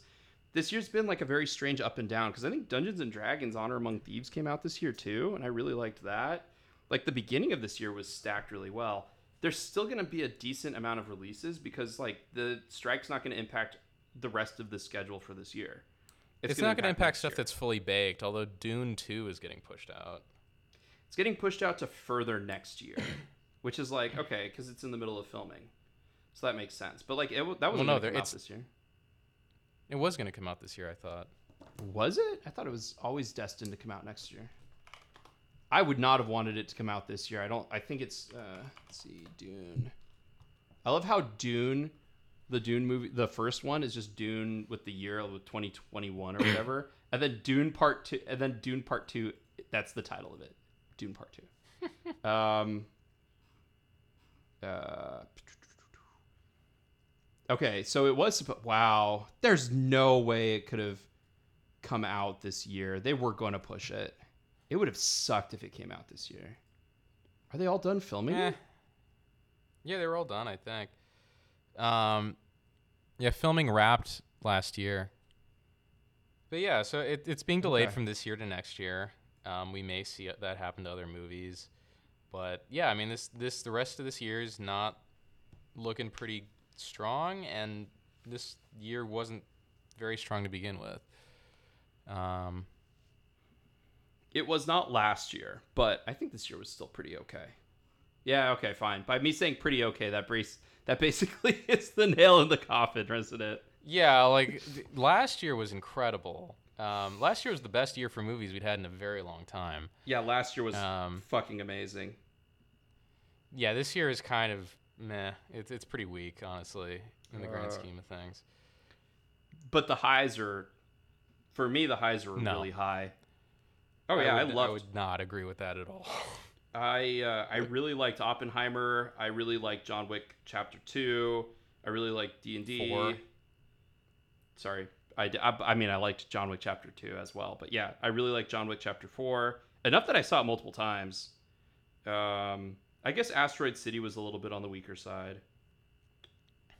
Yeah, I don't know. yeah, I mean, I a lot of the right. I movies guess I, you're saw right, this year were like were like good but not great. There's a lot of good but not great this year. Um, and like even the, the the great ones weren't like amazing. They're not all timers. They're like, oh yeah, this is like one of the best movies you could see in a given year. But yeah, Mm, fair enough. Fair enough. I, I get what you're saying. Yeah, I was just looking at all of the movies that I saw this year so far in theaters, and I was like, eh. I guess I know what you mean. There's a couple in there that I'm like, ah, yeah, that was. I'm glad I saw that one, but yeah, it's like Beau is Afraid is not gonna. Is probably not making my top ten because I haven't been thinking. Bo is about it that Afraid is definitely one of the movies of all time. it was definitely one of the movies that was released that we talked about this year. um, yeah. Cause like yeah, it's like oh yeah, Barbie. Barbie came out this year. It's like yeah, but that's I mean it's I don't know. To me, as great as it was, the more I think about it, the more I'm just like oh yeah, it's a giant toy commercial. I don't know if you saw Yeah, this. I mean, Barbie's Barbie's good. It's a fun movie, but you know, not an all timer by any means. apparently they're gonna make the Ken's Casa Dojo house. They're they're turning that into a toy because of course they are. Of course they are. 'Cause They did it in the movie. Why not do it in real life? Yeah, like we need because you know even though Ken's outfit in the movie was just a mashup of other Barbie outfits, we need a, an actual version of that version of Ken that we need to come out with and release. Which again, I can't be too mad because it's the exact reason why we had the prequels of Star Wars and the Clone Wars cartoon because they needed to sell more toys because George Lucas needed more money. Um, Mm-hmm. yeah this this year i was oh this is one last thing i'm going to say about the uh the TV writers. So you we didn't talk too much about the TV workflow of, of streaming services. Um, I did not know that was one of the reasons they were fighting. So I'm glad you brought that. You brought that up. Um, what I was yeah, I mean it's the the TV workflow has changed in a way that sort of prevents newer writers from learning or knowing anything, um, and essentially stunts their development. So the the WGA is trying to fix that. So I'm of two minds of that um, because the part of me that likes writers' rooms makes me think that like because everyone has moved to streaming services, it and because of the s- strong negative impact on network television, that's one of the reasons why it's such an issue. Because the main places where they would have writers' rooms are network television shows, but like the rise of cable, diminished network television power, the fact that there's nothing that's like a must-see TV show on television has reduced that, and now streaming services have come and like destroyed it. On top of things like, um, as HBO got more money, they started creating writers' rooms that were not run like traditional writers' rooms, which is kind of the appeal of making a show with HBO, even though you'd get less money. Um, things like Game of Thrones, where they did that. Um, so I'm of two minds. One is I, it is important to have a like an apprenticeship, a breeding ground for new writers because you never know who you're missing out on. Then the other side of it is um, there are people out there who are have such a strong voice that they don't they wouldn't want a writer's room. Like not to put you on the spot, but for example, you seem like the kind of guy who if you made a TV show, right off the bat I would think you would want the control to write every episode. Maybe not research every episode, Yeah, but every episode, but write every episode, write the teleplay, for example. Those are, I think, unique cases. In what way? I think there has to be. Well, it's like I think. I think there has to be um, room for there to be big writers' rooms, you know, because certain shows work better in that format. Certainly, Yeah. comedies do. Um, and I think the other piece to the workflow aspect is writers need to TV writers need to be able to stay on through production. That's the other issue that streaming is bringing is it it, it cuts people loose like during pre-production, which is Yeah. not helpful to anyone on the working side of it. so this just quickly, this reminds me of like one of the reasons Carrie Fisher stopped doing script doctoring. Are you you know what script doctoring is? Yes. So just for the other people who don't know, a script doctor would come in after a movie is already bought. They would come in, they would fix all of the problems with the script that a studio would have, um, and they would get paid to do it. But what ended up happening is Carrie Fisher would be brought in. The studio heads would be like, "All right, we're thinking of hiring you to be our script doctor. What kind of fixes would you want to do in this script?" And she would tell them, and they'd say, "Okay, cool, thank you." They wrote down all of the notes she had, show her out the door, put in the put in what she recommended, and then she wouldn't get paid. Most of the time, script doctors don't get credited, so she wouldn't get paid for her mm-hmm. work. So she stopped showing up to those meetings, but because she stopped showing up, she stopped getting paid on the side as a script doctor. So that's when you were talking about what the writers are doing. That I was getting that exact feeling of like they bring in the writers, the writers would write the show, the executives would look over it, say, "Okay, thank you for your time," show them out the door. Then they would start production and realize, "Oh shit, we got to bring in more writers. Uh, we got to bring in writers to fix this episode or fix that episode, and find some sort of like back alley way to bring people in to give their like, oh, what would you do to fix this? Oh, you know, we could do this or this or this. Oh, thank you for this, you know, think tank session. Have a good day. Show them out the door, and be like, all right, now incorporate it. So I do think, like, I mean, I agree with you that it's important to have them on through production because it can help them to write and fix problems, especially with these streaming shows that, like, they shoot all the content two years early, take two years to uh, go through production, post production, and then release them. It's like there's a lot of changes that happen in those two years before it it airs, which is not something that the networks have a problem with. So Yep. interesting changes all abound. But yeah, especially because television was like the equivalent of theater for the writer, whereas like the playwright's voice is supreme in theater, and the television executive producers are usually the writer or creator of the show, and their voice reigns supreme. Which again, Yeah. you could. I have I take some issues with that, but a lot of people who are writer focused are happy about that. So my thoughts are that you should have one person who's interested in the visuals, and that would be like the director as an executive producer, and you have the one writer who's concerned about getting their words properly um, properly displayed on the screen. But if you have just writers, a lot of writers don't always think visually, and then you end up with the problem where people are just saying Talk, talk, things. talk, talk, talk. talk, talk, talk, and and then which it was fine back in the day because people would put the television on to do other things.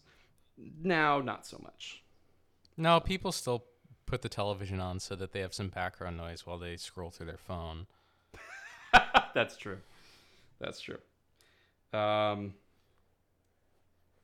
Oh, and then the only other thing about the AI is like it's dumb to me because like executives don't know how to prompt the AI program, so they'll have to hire writers anyway. The only problem is they'll hire less writers. So Mhm. it's just a really stupid. It's really stupid. Executives are now shooting themselves in the foot. But again, like I said, it doesn't matter if the CEO says something really stupid about how like we need to resolve this because writers are you know they they're not important to this. They should they they should take the job because they want to create. And it's like doesn't matter how stupid the CEO comes off because they're always going to get a giant payout at the end no matter what. So Yeah, if if the CEO shoots himself in the foot, uh, TARP will give him a new foot. pretty much. Uh, all right. Well, that was depressing. Uh, anything else you want to talk about? Um, I don't know. I mean, it's a pretty exhaustive discussion, I think. I will say, what's the one? Do you know the one studio that has permission to continue shooting? A24 or something. Yep. Do you know why? Because they're quote unquote independent. Because they met all of the writers' demands. All of the writers in the tag. Oh, SAG, wow. they agreed to all of their demands, which of course they would. Because Good- like of course. Good for them. like A24 A24 is like the least AI generated uh, uh I guess you want to call them studio ever. Like good for them. Yeah. So That's that's funny. They just the writers listed all the demands. A24 is like, okay, cool, yeah, sure. Yeah, we, you know, we made Beau is afraid. We definitely care more about writer's voice than we do about some sort of AI program. Like, come on now, come on. So good on you, A24. Keep being, keep being the best. Hopefully, God, I hope nothing bad comes out about them. All right, that's all I have, Gabe. If they want to talk to us, where where would they go? Uh, they can find us on YouTube, Facebook, email us at pod or video at underthewheels.com. Our website is underthewheels.com. Yep, Who is who is on strike? he right is now. on strike. He is on strike. Although he's not going to be striking Monday or Tuesday because the heat warning is in effect. So good on you, Yeah. SAG AFTRA, for looking out for your people. Oh shit! I need to check the weather now. On that note, I'm Matthew. Fuck, dude, it's gonna be so hot tomorrow. shit. And I'm Gabe. and you have just been under the wheels.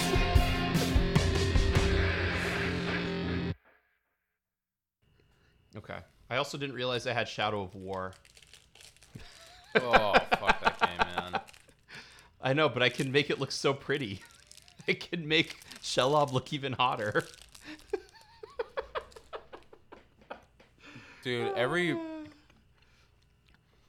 I didn't realize how old that game was because when I played it kind of towards the end of last year, Yeah. every character model is so fugly. It's just like they all look like um like oblivion, you know, uh potato people, but like more disturbingly lifelike.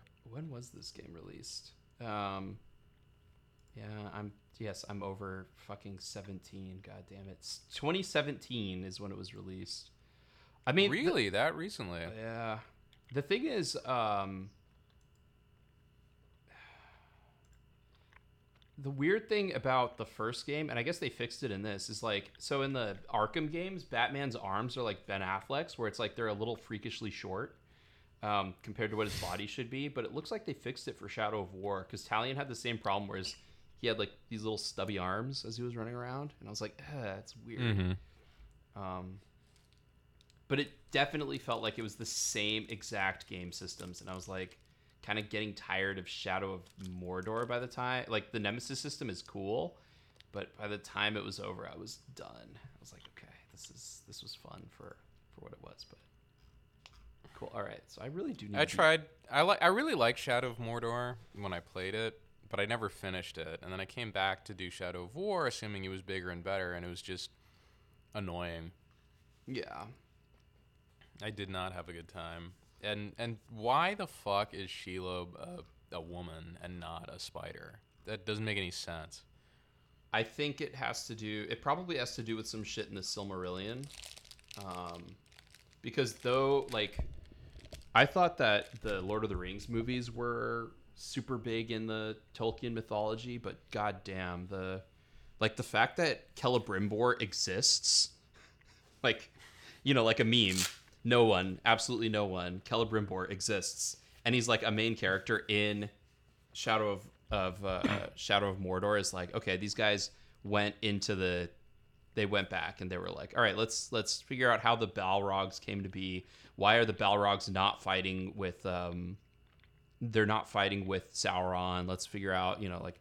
So I think they went back and they're like, okay, so Shelob, part of her appeal is the fact that like Celebrimbor can see like various forms because he's forged the one ring, and the ring itself is like. Uh, it allows you to see things like in different ways like see their various forms um, that's probably the reason and then also you know because tna man tna sex sells It's Lord of the Rings.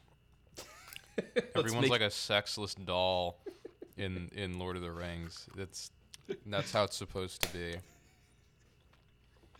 yeah but then wb came in this is like Any kind of romance, any kind of romance in Lord of the Rings is like unbearably chaste.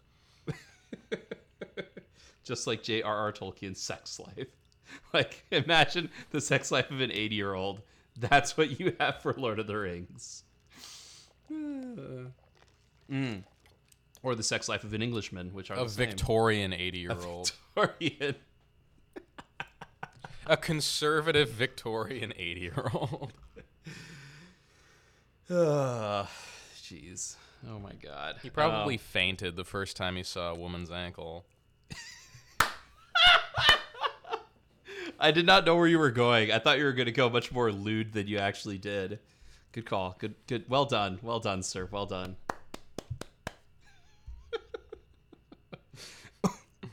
Was he even around? Was it? Was he technically in Victorian times? Because he Um, he's he saw World War times. II. He died in seventy three. He served in World. I think he served in World War One. Right? Or was it one of those Indian wars? the French and Indian War. he's not. he's not that old because he was born at the end. of the 1892. So that's like, yeah. I mean, he was okay. He was like a child in the Victorian era. Yeah, but still, he's Um, he, he's but he's an Oxford professor, so of course, like, you know, he's the definition of stuffy. Oh yes. Um, Exeter College at Oxford. Exeter College. Oh, that's his alma mater. I studied. li- Yeah, so he did serve in the because that's where the relationship between Frodo and Sam. It's like uh, it's like a, a commanding officer and his Batman. And his what? His Batman. I think His that's what they called them. Batman. Yeah, they called them Batmen. I'm pretty sure. That's like that's like the uh, the assistant to the general, like um, or the assistant to the officers. I think that's what they were called. Swear to me. Um, Can you imagine. Christian Bale as like Sam, who's like, uh, he's like, Gandalf, Frodo. you're not gonna turn me into anything unnatural, are you? Like, oh, ooh. this just got super awkward. Our Batman. What are Batman's powers? No, the aide de camp. Whatever. Mm. Anyway. Oh, uh, Tolkien was born in South Africa. Interestingly, Wow. Orange Free he's one of those British people. Okay. Huh. so many areas to go. Hey, he died when he was 81. Hence, sex life of an 80 year old. Oh, one of the best jokes about old people dying I heard recently was you know how Bob Barker passed away? Yeah. So someone said it's like I can't believe uh, Bob Barker got as close as he could to 100 without going over. It's like in true Price is Right fashion. oh my god. Finished.